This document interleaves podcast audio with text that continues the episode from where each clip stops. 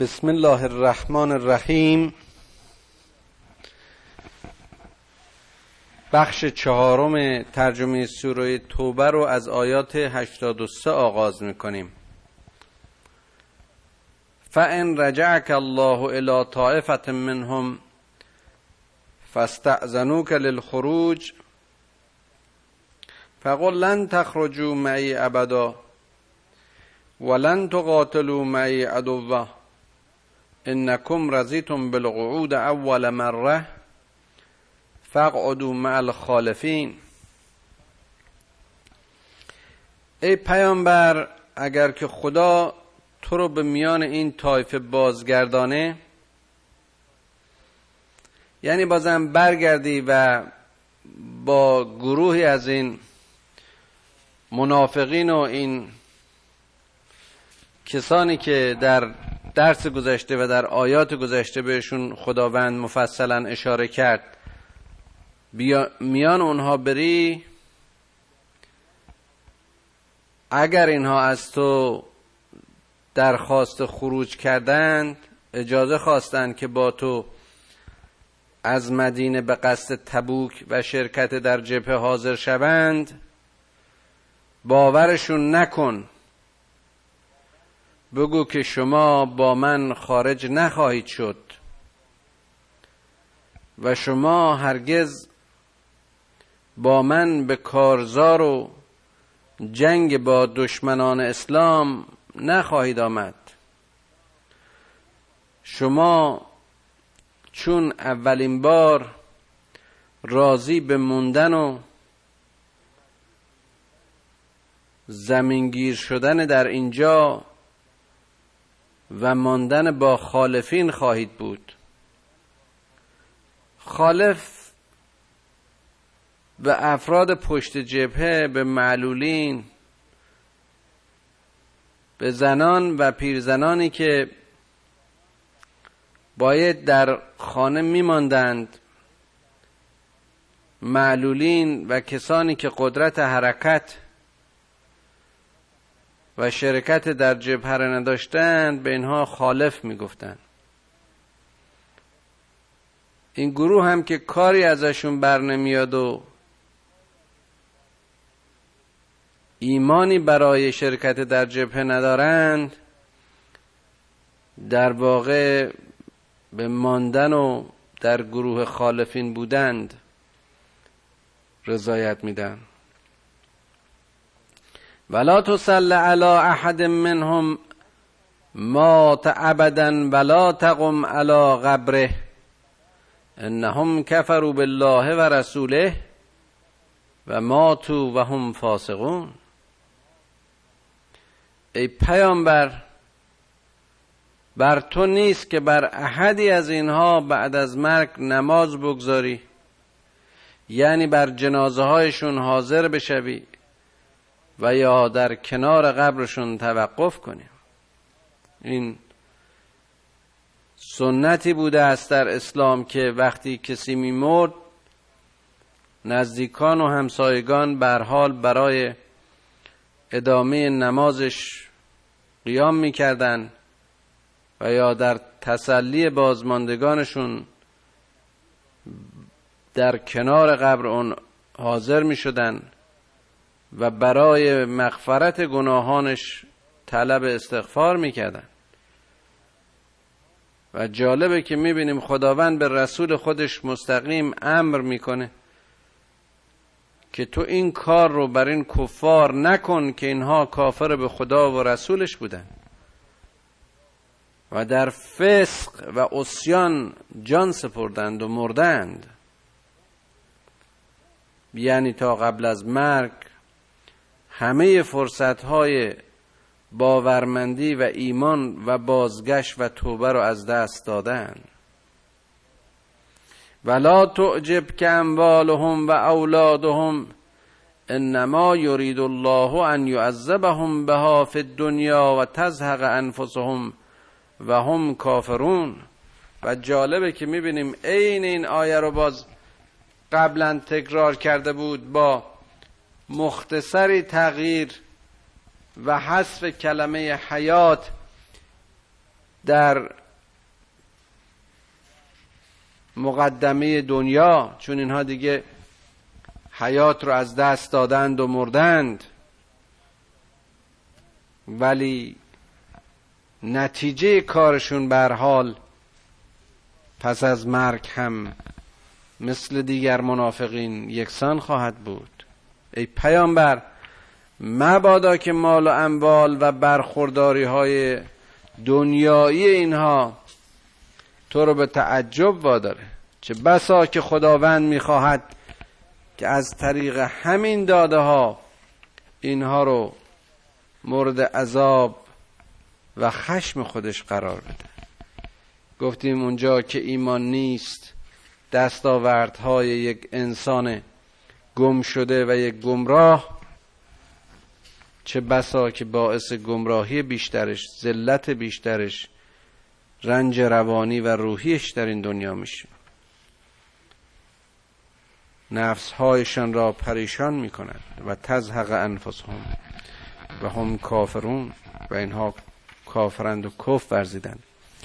و اذا انزلت سوره ان آمنوا بالله و جاهدوا مع رسوله استأذنك اولو الطول منهم و قالوا ذرنا نکن مع القاعدین. وقتی که سوره نازل می شود که اشاره به همین سوره توبه است، به اینکه ایمان بیارید و در راه خدا با رسول او و به همراهی و معیت رسول او به جهاد برخیزید، اونهایشون که در این دنیا برخورداری هایی دارن میان با عذر و معذرت از تو اجازه میخوان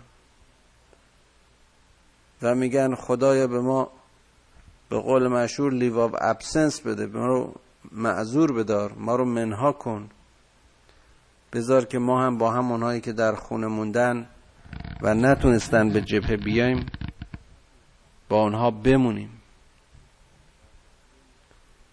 رضوا بأن یکونوا مع الخوالف و طبع علی قلوبهم فهم لا یفقهون. اینها رضایت میدن به این که جزو همون خوالف که قبلا اشاره کردم جمع خالف است، یعنی اونها که به علت نقص و علیلی و پیری و خردی و عرض کنم که کسانی که در پشت جبهه میموندن و لیاقت شرکت در جنگ رو نداشتن، اینها میخواستن که جزو اون گروه باشن.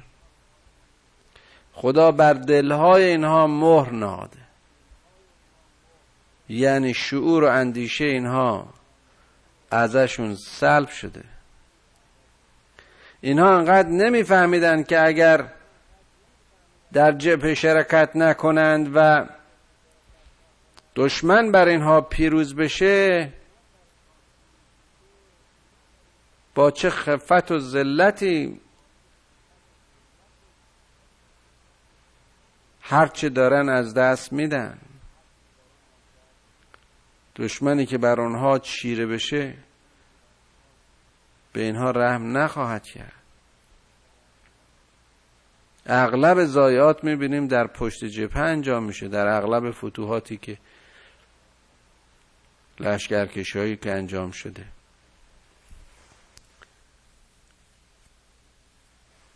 و اینها باید که میرفتند و از مرز و بومشون و ایمانشون و دارایی و ناموسشون دفاع میکردن. لکن الرسول والذین آمنوا والذین آمنوا معه جاهدوا بأموالهم و انفسهم. اما این پیامبر و آنها که ایمان آوردند در معیت او به جهاد برخاستند و با جان و مالشون در راه خدا پیکار میکنن. و اولئک لهم الخیرات و اولئک هم المفلحون، که نیکی و خیر پاداش این گروه خواهد بود که این گروه از گروه رستگارانند. اعد, اعد الله لهم جنات تجری من تحت الانهار خالدین فیها ذالک الفوز العظیم. جایزه مؤمنین رو خداوند در این آیات مشابه به این صراحت و زیبایی بیان میکنه. اگر اشتباه نکنم در آیه هفتاد و دو هم همین این اینو تکرار میکرد. خداوند وعده میده به این مؤمنین، به اینهایی که در رکاب پیامبر و در کنار پیامبر برای خدا و قربت او جهاد میکنند، جناتی که درختانش از آبشخورهای پاک و چشمه‌های زلال و ریشه‌هایش از صفا و پاکیزگی تغذیه می‌کنند، یعنی که بر و برگ و میوه‌اش نتیجتاً پاک و فساد ناپذیرند، در آنجا جاوید خواهند بود. که این از فوز و بخشش عظیم خداوند است. و جاء المعذرون من الاعراب لیؤذن لهم و قعد الذین کذبوا الله و رسوله سیصیب الذین کفروا منهم عذاب علیم.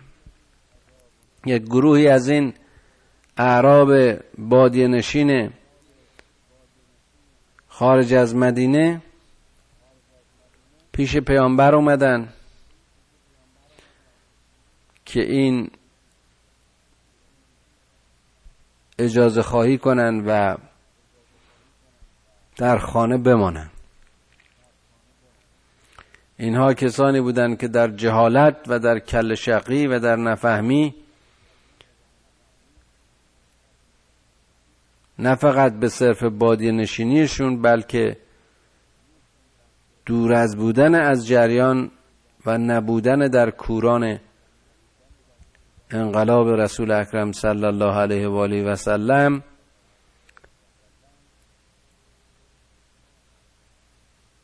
نفهمتر بودن در واقع، و در کفرشون اونها که کافر بودن سماجت و گروهی هم که کشش‌های داشتن صاحب ایمان محکمی نبودن. اما به هر حال رشد و توسعه اسلام رو می‌دیدن.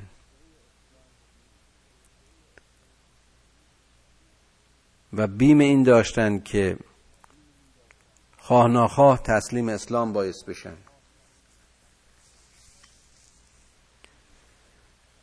اینها می آمدن هر کدوم به یه شکلی عذری می آوردن که خونه هامون تنهاست، اموالمون، خرمن هامون، زن و بچه‌مون.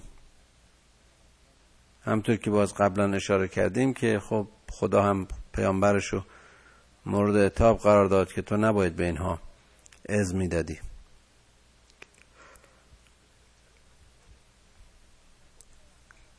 کذب الله و رسوله، اینها به خدا و رسولش کذب می‌ورزن، اینها دروغ میگن، اینها دلایلشون دلایل واقعی نیست، اینها میخوان شونه از زیر بار مسئولیت خالی کنن، اینها ترسو و بزدلن، اینها چسبندگی و وابستگیشون به این ظاهرهای دنیایی زیاده، اینها نمیتونن، لیاقت اینو ندارن که در گروه جهادگران باشن. و خداوند عذاب علیم خودش رو به سوی گروهی که کفر ورزیدن از میان اینها روانه خواهد کرد، یعنی اون عذاب بر اینها واقع خواهد شد، اصابت خواهد کرد. لیس علی الضعفاء ولا علی المرضى ولا علی الذین لا یجدون ما ينفقون حرج. کسانی که مریضن، فقیرن، به اون شکلی که هیچ گونه کاری از دستشون بر نمیاد، واقعا مسکین و واماندن، بر اینها حرجی نیست اگر نتوانند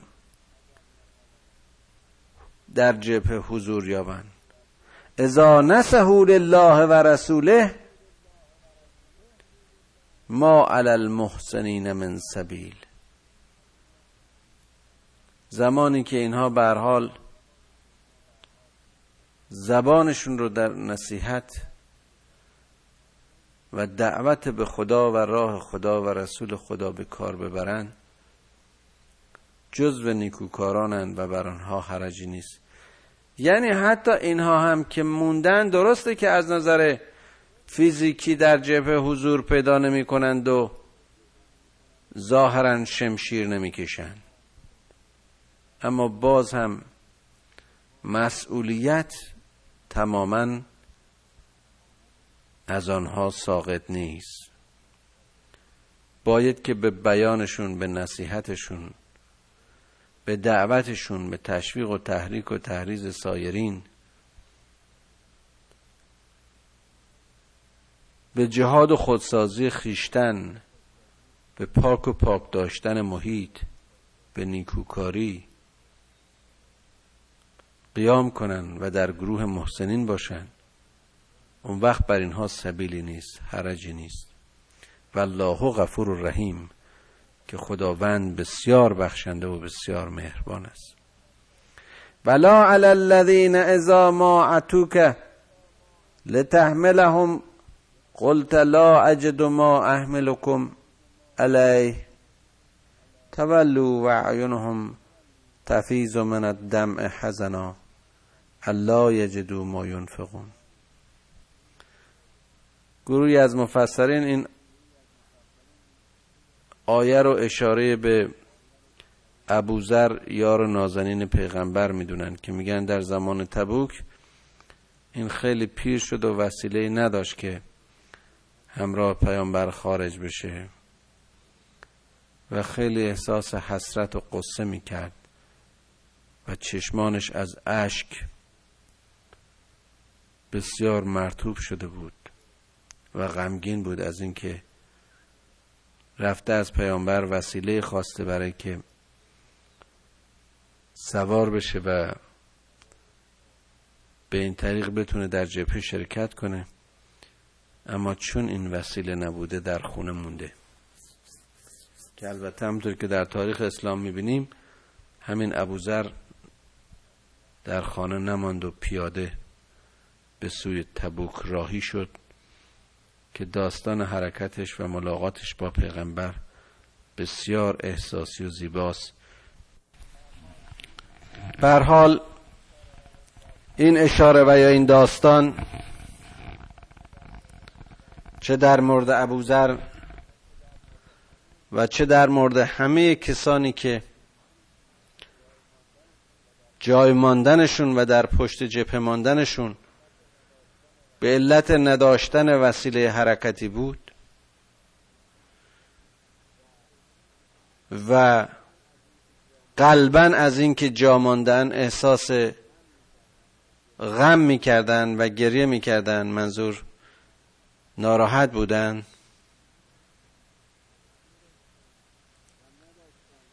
و نداشتند وسیله‌ای که بتونن به اونها بپیوندن، بر اینها هم حرجی نیست. و این واقعا باز هم میبینیم چقدر خداوند همه اون جنبه‌های مختلف عذرآوری، جنبه‌های مختلف حالات روحی و فیزیکی و اراده و اندیشه و میل و بیمیلی تلاش و جهاد در راه حق رو در گروه ها و طایفه ها و افراد و شرایط و حالات توضیح میده که برای همیشه بشر درس خواهد بود. انما السبیل علی الذین یستعذنوک و هم اغنیا رضوا بأن یکونوا مع الخوالف و طبع الله علی قلوبهم فهم لا یعلمون. بازم آیه قبلی مشابه و نظیر با مفهوم این آیه رو داشتیم که مسئولیت بر کسانی است که کسانی مورد سؤالند که میان از تو درخواست موندن میکنن، اذن و اجازه موندن و نرفتن به جبهه رو میکنن، در حالی که اینها بهره‌ورن، غنی‌اند، اینا از همه نوع وسایل برخوردارن. اینها مسکین و درمانده مثل اون گروه قبلی نیستن، اینها بی وسیله نیستن، بلکه بی ایمانند. رضایت میدن به این که در پشت جبهه با همان خوالف با پشت جبهه یا بمانند، ترسو و بزدلند. خدا قلب‌های اینها رو مهر کرده و اینها خرد نمی‌ورزند، نمی‌فهمند. یعتذرون علیکم اذا رجعتم علیهم، هر زمان که به سوی اینها باز می‌گردی عذر و بهانه می‌آورند. قل لا تعذروا لن نؤمن لكم قد نبعنا الله من اخباركم. بگو به اینها که من این عذر و بهانه های شما رو نمیپذیرم، من به شما ایمان ندارم، به گفته هایتان باور ندارم. خداوند حالات شما رو و کیفیات شما رو به من خبر داده. و سیری الله عملکم و رسوله، و خدا اعمال شما رو میبینه و رسول خدا هم اینچنین بازتاب‌های شما رو میبینه. ثم تردون الی عالم الغیب و شهاده فینبئکم بما کنتم تعملون. بازگشت شماها به سوی خدایی است که هر آشکار و نهانی برایش آشکار است. علم او عالم بر دیده ها و نادیده هاست. او از عمق اراده شما و اندیشه شما با خبره. شما ممکنه به خودتون و به رسول خدا دروغ بگید، اما آیا با اون خدا هم میتونید دروغ بگید؟ شما ممکنه با دلایل این رسول خدا رو به اجازه گیری و تعذر و اجازه خواهی به خیال خودتون راضی کنید، اما اگر در وجدان بیدارتون، در درون خودتون و در قضاوت انسانی خودتون بدونید که قصدتون تفره رفتن و از زیر بار مسئولیت شانه خالی کردن است، چه کسی رو گول میزنید؟ اون عالم غیب و شهاده ینبئکم بما کنتم تعملون، انباءتون میده به اون چی که انجام میدید. سیحلفون بالله لکم اذا انقلبتم الیهم لتعرضوا عنهم فاعرضوا عنهم انهم رجس فمأواهم جهنم جزاء بما كانوا یکسبون. باز هم اینها به شما قسم میخورند، قسم میخورند که گفته هایشون رو باور کنید تا اینکه از اونها بگذرید، در واقع اصراری به وصل اونها به لشکریان نداشته باشید. شما هم از اینها اعراض کنید، ولشون کنید به حال خودشون. اینها نابکارند، اینها گناهکارند، مأوایشون جهنم است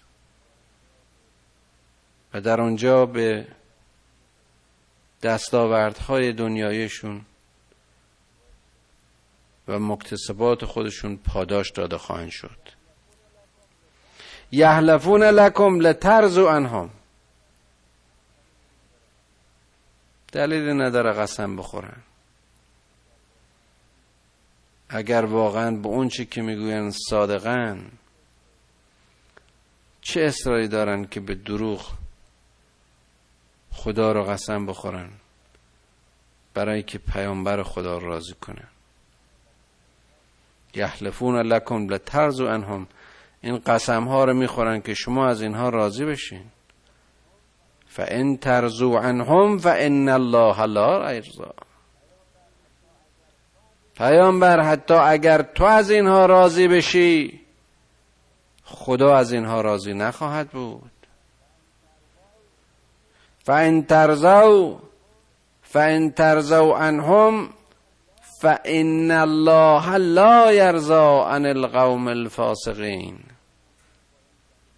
تو رو ممکنه با این دلیلایی که انسان پسند است و در فهم آدم ممکنه مورد قبول باشه، اینها راضیت کنند و تو هم به اینها اذن بدی که به جبهه نیایند. اما اینها که در باطن میدونن از حکم خدا سرپیچی میکنند و فاسقند، خدا هرگز از اینها راضی نخواهد بود.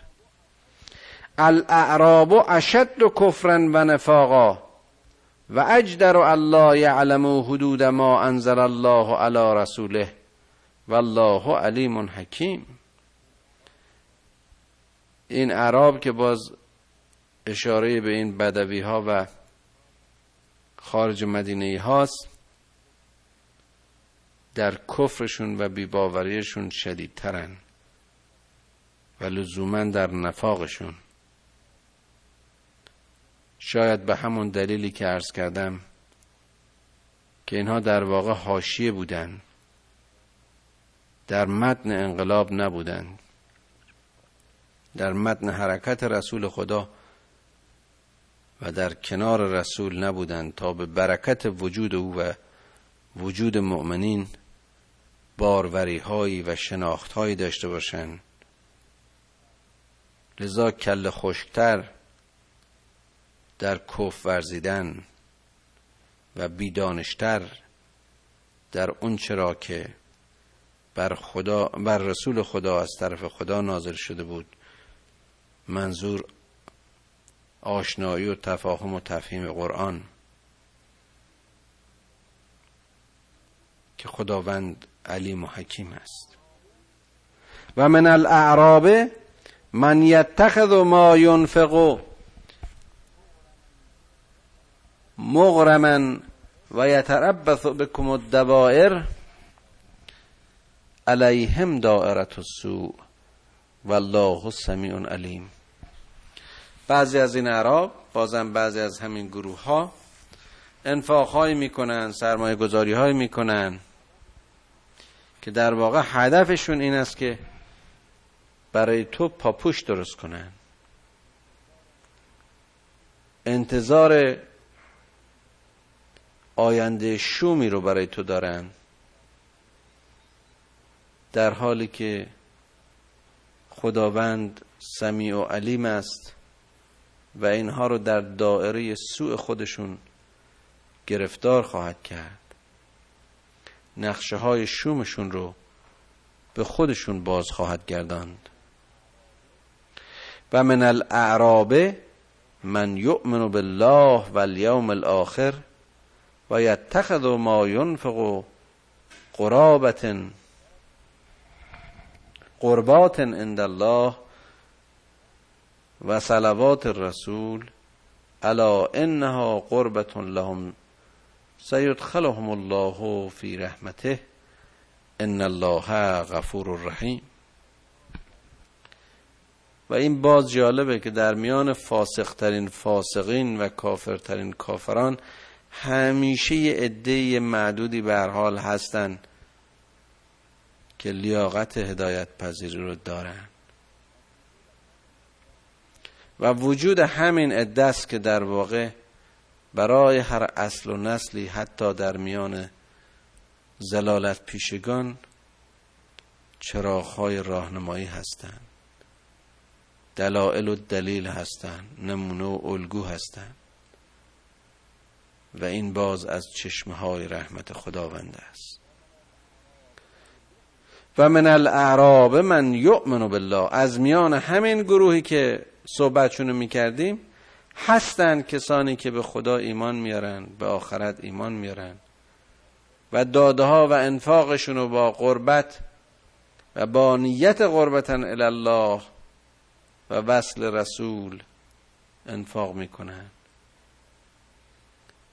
که اینها در قربت خواهند بود و خداوند آنها را به رحمت خود وارد خواهد کرد که او بسیار بخشنده و بسیار مهربان است. و السابقون الاولون من المهاجرین والانصار والذین اتبعوهم باحسان رضی الله عنهم و رضوا عنه وعد لهم جنات تجری تحت الانهار خالدین فیها ابدا ذلک الفوز العظیم. باز میبینیم که این آیه صد نظیر آیه هفتاد و دو و هشتاد و نه پایان، پاداش و جایزه مؤمنین رو و مجاهدین رو مشخص میکنه. اون کسانی که در قبول اسلام در مراحل اولیه سبقت جستند، یعنی مسلمانان اولیه و مهاجرین و انصار و کسانی که در حمایت اینها از هیچ نیکویی دریغ نکردند، خداوند از اونها راضی است و آنها نیز از خدایشان راضی‌اند و بهشت خالد را خداوند به اینها وعده داده است، جناتی که در آن درختانش از آبهای پاک و پاکیزه بارور میشند، آنجا که مؤمنین زندگی جاوید خواهند یافت، و این از چشمه‌های فوز خداوند است، رحمت و بخشش عظیم خداوند است. و ممن حولکم من الاعراب منافقون و من اهل المدینه مردوا علی النفاق لا تعلمهم نحن نعلمهم سنعذبهم مرتين ثم يردون الی عذاب عظیم. خدا داره با پیغمبرش میگه، صحبت میکنه، میگه گروهی از همین اعراب هستند که در همین حوالی و حواشی تو، یعنی اطراف مدینه، که از زمره منافقینه، بعضیشون هم در خود مدینه هستند، که اینها کارکشته ها و کارورزیده ها و در واقع سرکردگان منافقینه. تو اینها رو نمیشناسی و من میشناسم، اینها رو دو چندان عذاب خواهم کرد، یعنی در همین دنیا در واقع همین عذابی که در بادیه بر آنها می رود و عذاب واقعی که عذاب عظیم و در قیامت در انتظارشون خواهد بود. ثم یردون الی عذاب عظیم. و آخرون اعترفوا بذنوبهم خلطوا عملا صالحا و آخر سیئا عسی الله ان یتوب علیهم ان الله غفور رحیم. یک گروهی هم هستن در میان اینها که به گناهکاری خودشون معترفن. پس چقدر جالبه اون کل شقا و اون سرکرده های منافقین رو خداوند نه تنها به عذاب بلکه عذاب مرتین و عذاب عظیم وعده میده. اما این گروهی که از همین ها هستن ولی به گناه خودشون معترفن، باز این اعتراف به گناه یعنی تشخیص گناهکاری، تشخیص اشتباه رو وجدانشون و شعورشون هنوز نمرده، آسیب ندیده، این رو تشخیص میدن اما در عمل خالطن، گاهی نیکی میکنند و بعضی بدی. چه بسا که خداوند توبه های اینها رو بپذیره، زیرا که او بخشنده و مهربان است. یعنی اگر واقعا از موضع کینه و خشم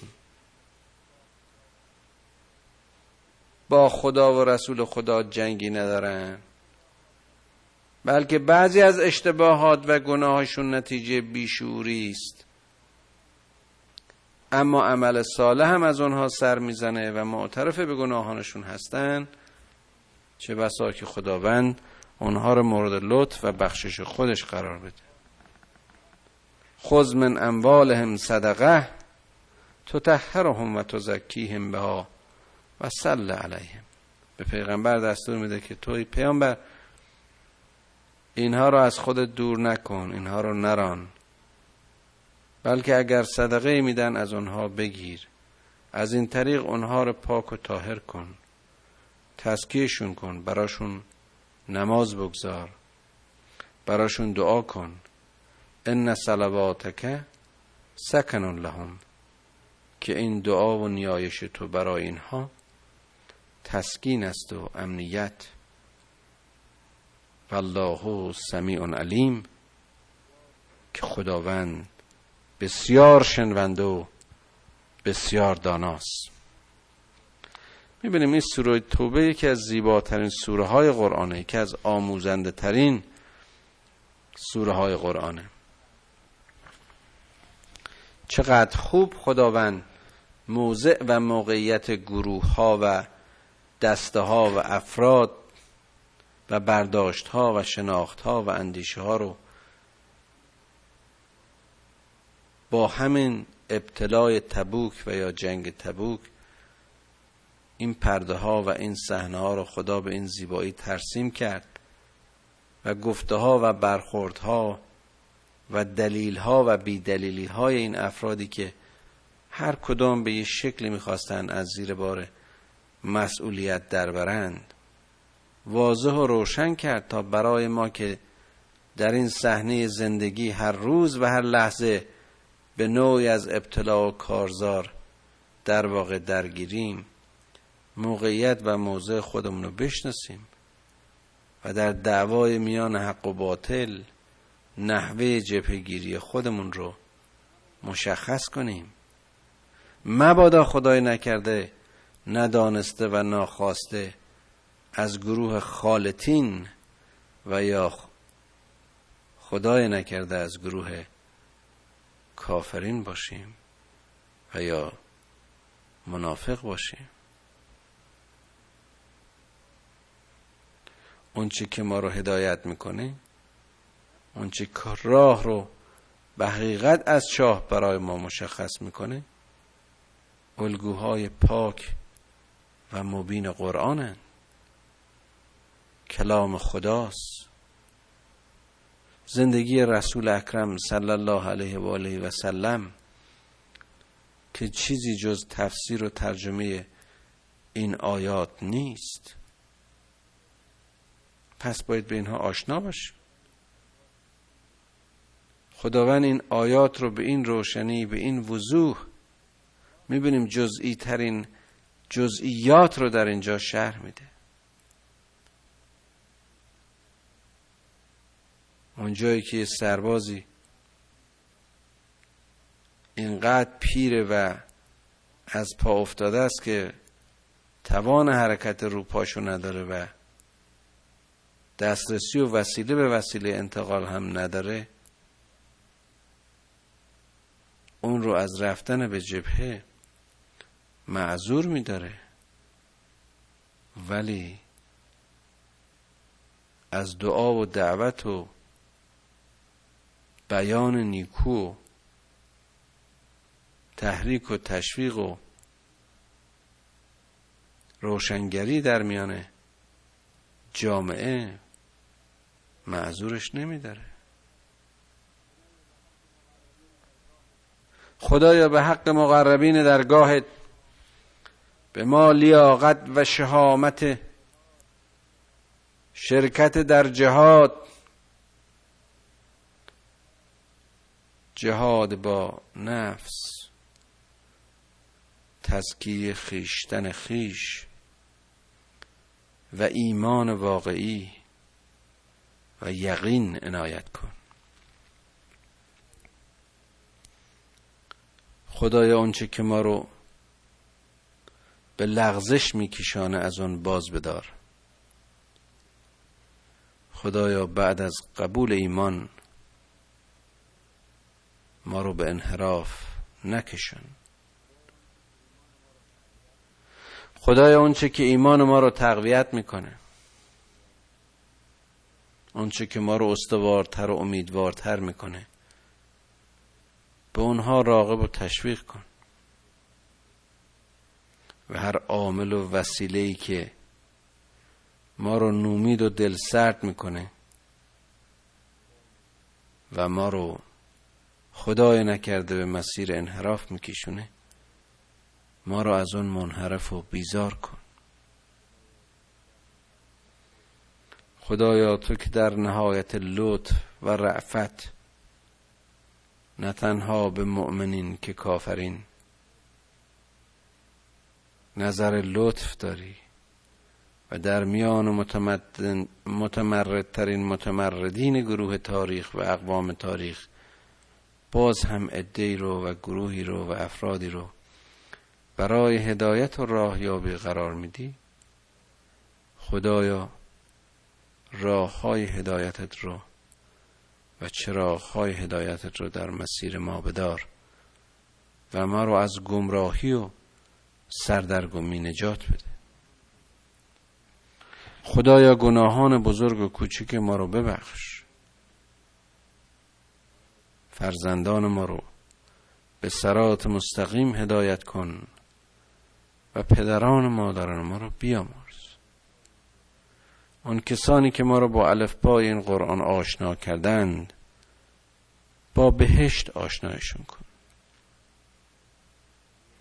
پروردگارا لیاقت عبادت و خدمت نصیبمون کن. بر محمد و آل او درود فرست. خدایا لیاقتمون بده که از پیروان خوب رسول گرامی تو باشیم. خدایا سیرت او رو بر ما روشن و سنت او را شیوه ما بدار. از اخلاق او، از ایمان او، از باور او، از یقین او ذره‌ای نصیب ما کن تا از طریق سنخیت اون رو بهتر درک کنیم و پیروی کنیم. پروردگارا به حق این لحظات شب، به حق عظمت امشب،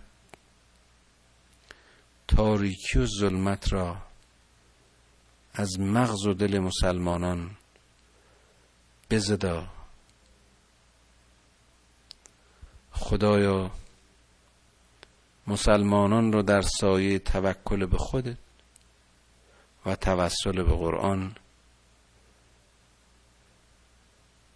به وحدت و یک پارچگی دعوت کن تا بار دیگر عزت و شخصیت از دست رفته خودشون رو باز بیابند و این همه خفت و ذلت رو به خصوص از دشمنان قسم خورده اسلام و جنایتکاران تاریخ و بیشرمانی که در هر سرزمین اسلامی امروز جنگ و آتشی به پا کردند و هدفشون حتم اسلام است، خدایا اینها رو در امان بدار.